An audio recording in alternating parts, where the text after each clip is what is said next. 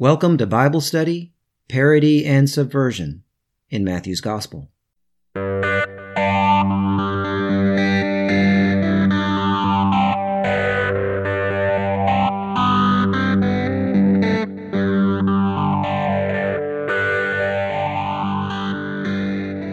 I was writing out this episode on Martin Luther King weekend, and I was reflecting on how Martin Luther King is remembered. Almost everyone remembers him now as a hero. But that was not the case when he was still alive. Large swaths of the people and the political establishment of the United States reviled him at the time. What changed?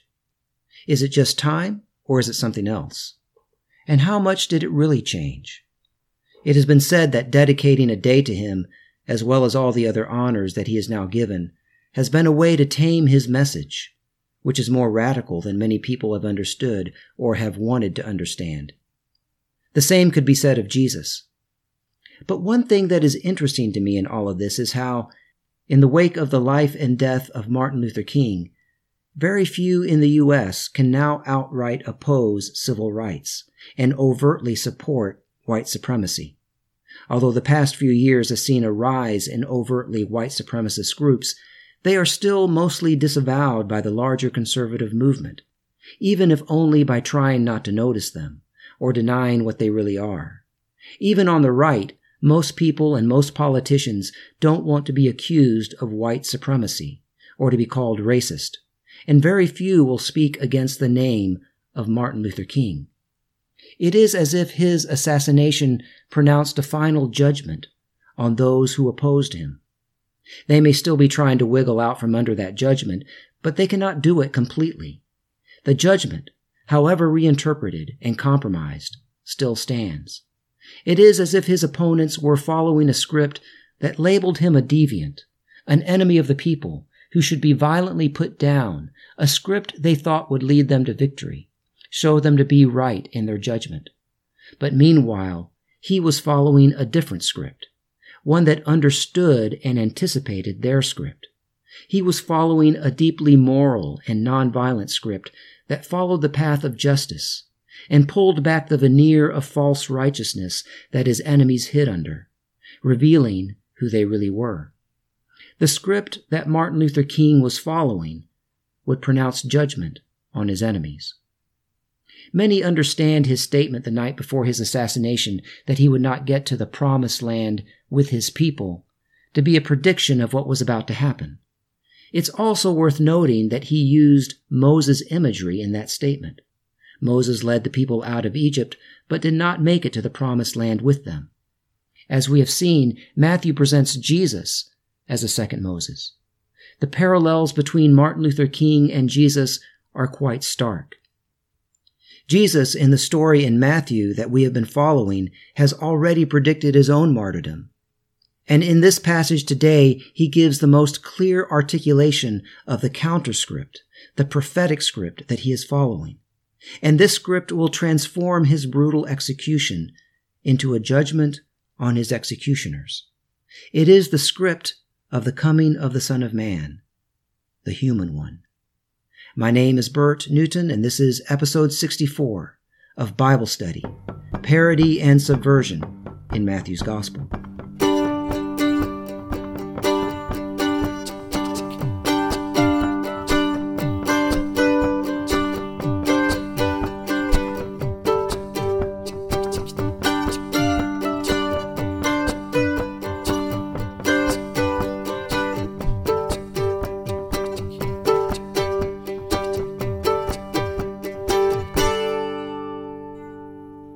Let's read Matthew 26, 57 to 64. Those who had arrested Jesus took him to Caiaphas, the high priest, in whose house the scribes and elders had gathered. But Peter was following him at a distance, as far as the courtyard of the high priest, and going inside he sat with the guards in order to see how this would end. Now the chief priest and the whole council were looking for false testimony against Jesus so they might put him to death. But they found none, though many false witnesses came forward. At last two came forward and said, This fellow said, I am able to destroy the temple of God and to build it in three days. The high priest stood up and said, Have you no answer? What is it that they testify against you? But Jesus was silent. Then the high priest said to him, I put you under oath before the living God. Tell us if you are the Messiah, the Son of God. Jesus said to him, You have said so, but I tell you, from now on you will see the Son of Man seated at the right hand of power and coming on the clouds of heaven. Then the high priest tore his clothes and said, He has blasphemed. Why do we still need witnesses? You have now heard his blasphemy. What is your verdict? They answered, He deserves death. Jesus is taken to the house of the high priest Caiaphas for what seems to be a trial before the Sanhedrin. But is it an official trial before the Sanhedrin? Those assembled at the house seem to be the Sanhedrin, but they are not meeting at a time or place that the Sanhedrin officially meets. According to Jewish Virtual Library, the Mishnah describes the Sanhedrin as an assembly which met in the chamber of hewn stones in the temple. They met daily during the daytime, and they did not meet on the Sabbath or during festivals or on festival eves. This assembly is not in the chamber of hewn stones in the temple. It is meeting during the night and during a festival. It seems that they don't want to wait until they can have an official meeting.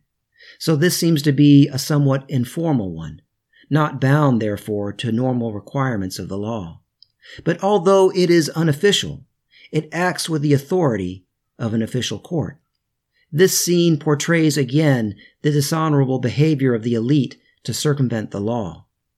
They try to look for false evidence against Jesus and have a hard time doing even that, perhaps because the law stipulates that two witnesses have to agree, and in an effort to maintain some very basic legal standards, they are having trouble finding two people who can tell the same story. The astute reader might wonder why they even have to search for false witnesses. Wouldn't Jesus' disruption of the temple sacrifices and his previous violations of the Sabbath have been enough to convict him of a capital crime? People had been executed for merely speaking against the temple. And Exodus 31:15 clearly states that the punishment for violating the Sabbath is death. But we must remember that the story has portrayed Jesus as successfully defending his actions on the Sabbath on legal grounds. And while his justification for his actions against the temple were not strictly on legal grounds, they had a morally righteous grounding buttressed by an appeal to the prophets. The portrayal of Jesus in Matthew is of a morally upright person who is faithful to the law. So to convict him, false evidence must be found. Interestingly, when two witnesses finally do agree on false evidence, it is something that Jesus supposedly said against the temple. This accusation that Jesus said that he could destroy the temple and rebuild it in three days leads the chief priest to ask Jesus if he is the Messiah, the Son of God. This might seem like a leap to our modern ears, but there is a connection. The link between Jesus supposedly saying that he could destroy the temple and rebuild it and being the Messiah may come from the prophecies in books such as 1st Enoch, Tobit, and Jubilees that predict the destruction of the temple and its rebuilding, activity that would likely later have been attributed to the Messiah. And while the coming Messiah was not necessarily understood to be the Son of God, the coming Messiah was popularly understood to be a son of David, and there was precedent for that line of kings to be called sons of God. So the high priest asked Jesus if he is the Messiah, the Son of God. Jesus gives an equivocal answer. You have said so. Then he says, From now on you will see the Son of Man seated at the right hand of power and coming on the clouds of heaven. He is asked if he is the Son of God, and he replies with a prophetic text about the Son of Man, which can also be translated the human one. Jesus has repeatedly referred to himself as the Son of Man or the human one.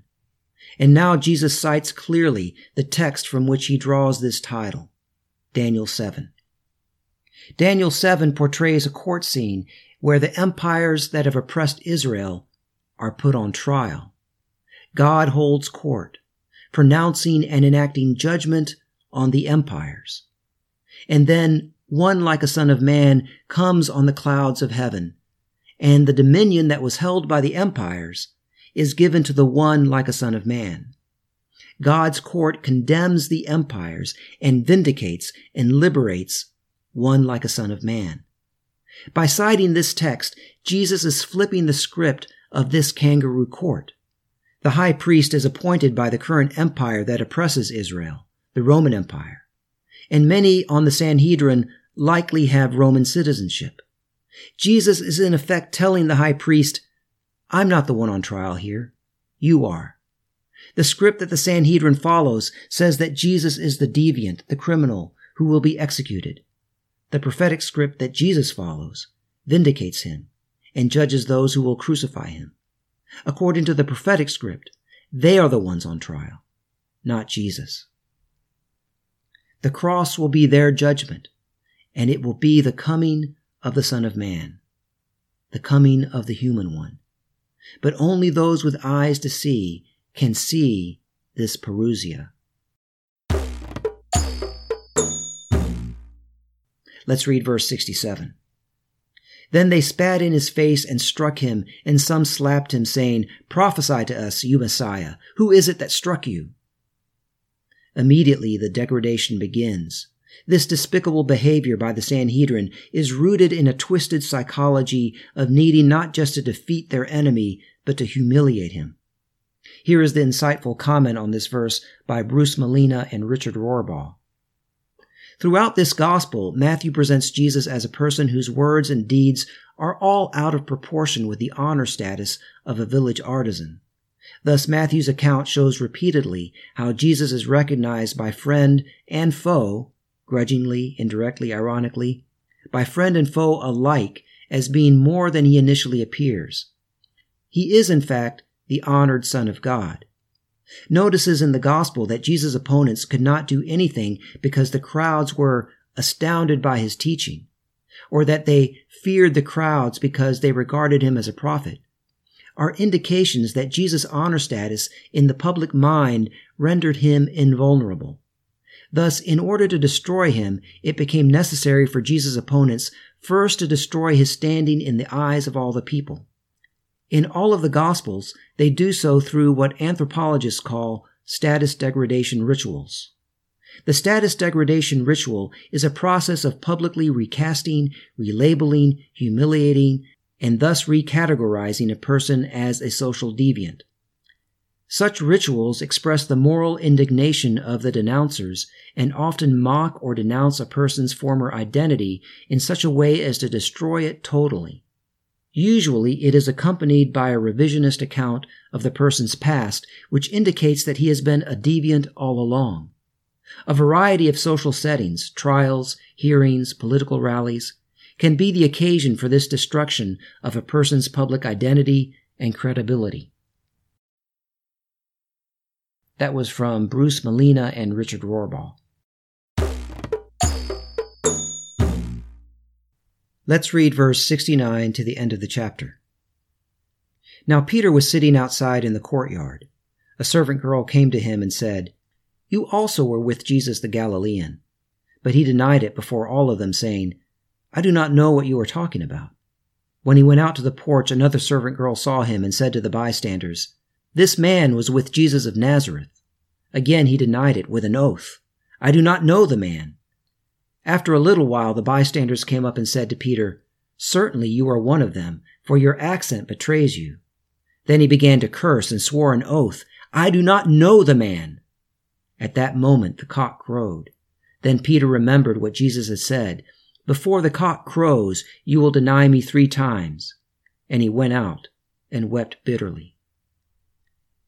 After the Sanhedrin mocked Jesus' ability to prophesy, Peter's thrice denial before the cock crows demonstrates Jesus' ability to prophesy.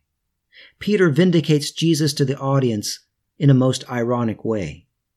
Peter, the most prominent of the disciples, the one on whom Jesus said he would build the church, the ecclesia, that Peter denies Jesus three times.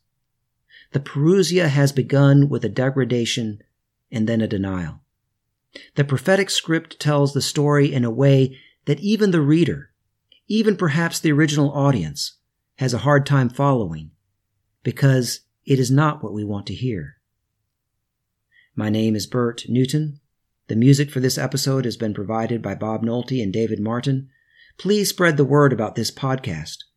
And if you are able, rate the podcast and provide a review that will draw more people to it.